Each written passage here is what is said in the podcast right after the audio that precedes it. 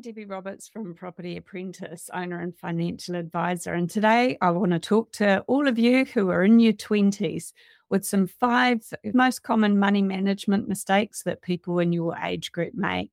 Like managing your money in your 20s can be both nerve wracking and a fulfilling experience. In today's economy, it needs to become your top priority you know it's quite a dramatic change uh, leaving school and then starting to earn some money or leaving university and then starting to earn some money. It can go to people's heads in some ways so they spend a lot more because they've never earned that amount of money before in the past. But the sooner you look after your financial well-being the faster you can achieve your goals and the more protected you get against future risks so, I'm going to talk about this in today's episode some money mistakes that's common amongst those of you in your 20s. So, first up, impulsive buying and label chasing. Designer clothing, nice cars, luxurious vacations. This is what usually comes to mind when we think of people who are wealthy. But if you only focus on looking wealthy without really building your asset base first, you're never going to attain financial freedom.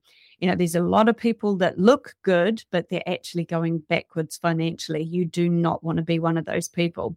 More importantly, in case it gets tempting, don't ever get into debt for the Instagram.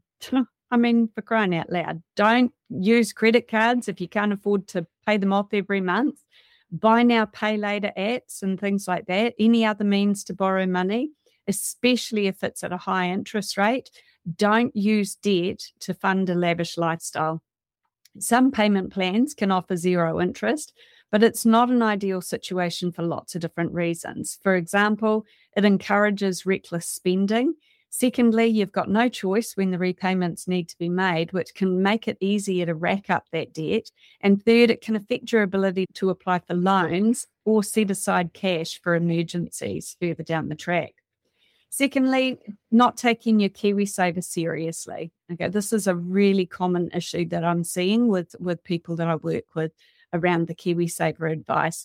So your KiwiSaver savings are an asset and it's most commonly used for retirement or for purchasing your first home. Making regular contributions to that account can be a really good first step towards getting those milestones underway.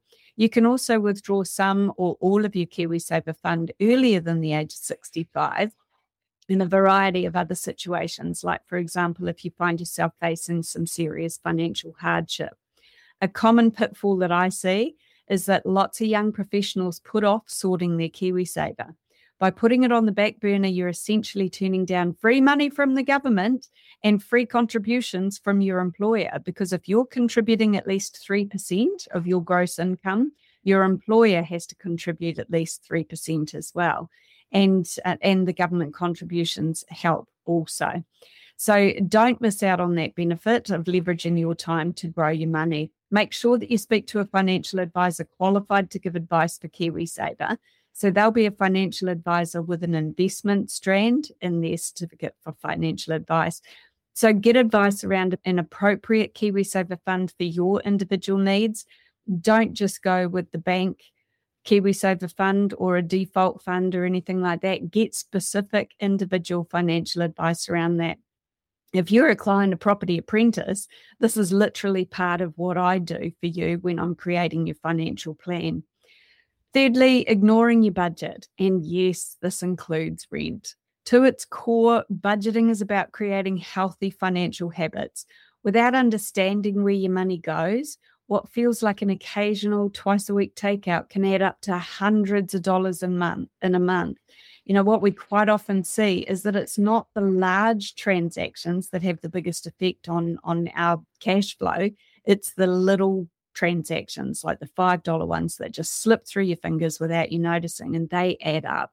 On the other hand, making small changes like meal planning, buying more affordable brands of essentials, that's also going to add up to some significant savings.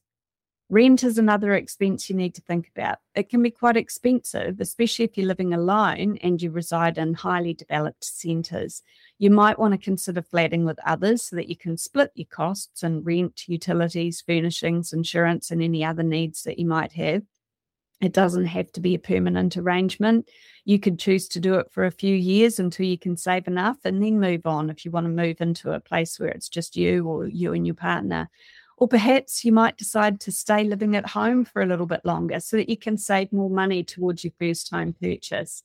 Your parents might not be in a position that they'll be able to help you to fund your deposit for a first home, but there are other ways that you can get help from the bank of mum and dad living at home paying board instead of rent could be one of them because quite often board is cheaper than what it would cost you if you were paying rent.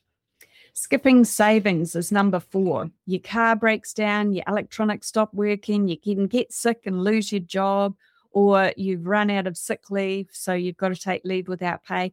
All of those situations can happen really quickly and can cause some significant financial stress. An emergency fund can protect you from incurring debt at times like that.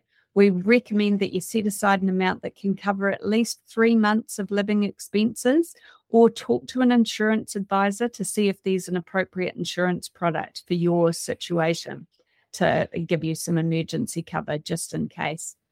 It might sound tough, especially if you're just starting out, but like always, the technique is to be consistent in your saving even if it's just small increments. These contributions add up in no time.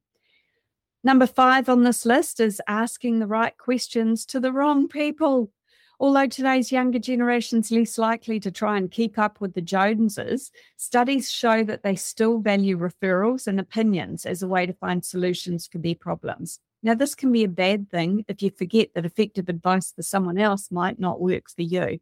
From experience, I've spoken to lots of millennials, Gen Zs, Gen X's, you know, all sorts of different gens or whatever you want to call them. Zoomers is a phrase that I learned for the first time recently. And what I've learned is that they often look to what their friends are doing or what their family suggests as a form of financial advice. Now, this can be disastrous if you decide to commit to a certain type of investment based on what their situation is without fully understanding how it works and what the risks are and if it's really right for your individual situation. There's no substitute for professional and impartial financial advice from a financial advisor. Instead of reaching out to friends and family, spend time looking for a reliable financial advisor who can answer your questions and help create a tailored strategy for you. Your 20s can be an exciting time and it doesn't have to be financially stressful and confusing. So, you know, some claim it to be, but it doesn't have to be. If you feel like you've got some great tips from this episode and you'd like to boost your financial literacy and learn more about investing, join me at one of our free events where I go through all the ins and outs about buying your first home and eventually buying investment properties, help you get started on that pathway. And if you're keen to work with us on a more consistent basis, I can actually write you a full financial plan and then review that in a few years' time to help keep you on track to reaching your long term goals. But register for one of our free events online at propertyapprentice.co.nz. And we also run free events in our office in Auckland. We're based in Ellerslie. So if you're Auckland based, you might want to come along and meet us in person. I host those free events, so feel free to come along and meet me. Or if you're mm. further away from Auckland, then join me online. All of the events are held live, so you'll have opportunities to ask questions. More than happy to help.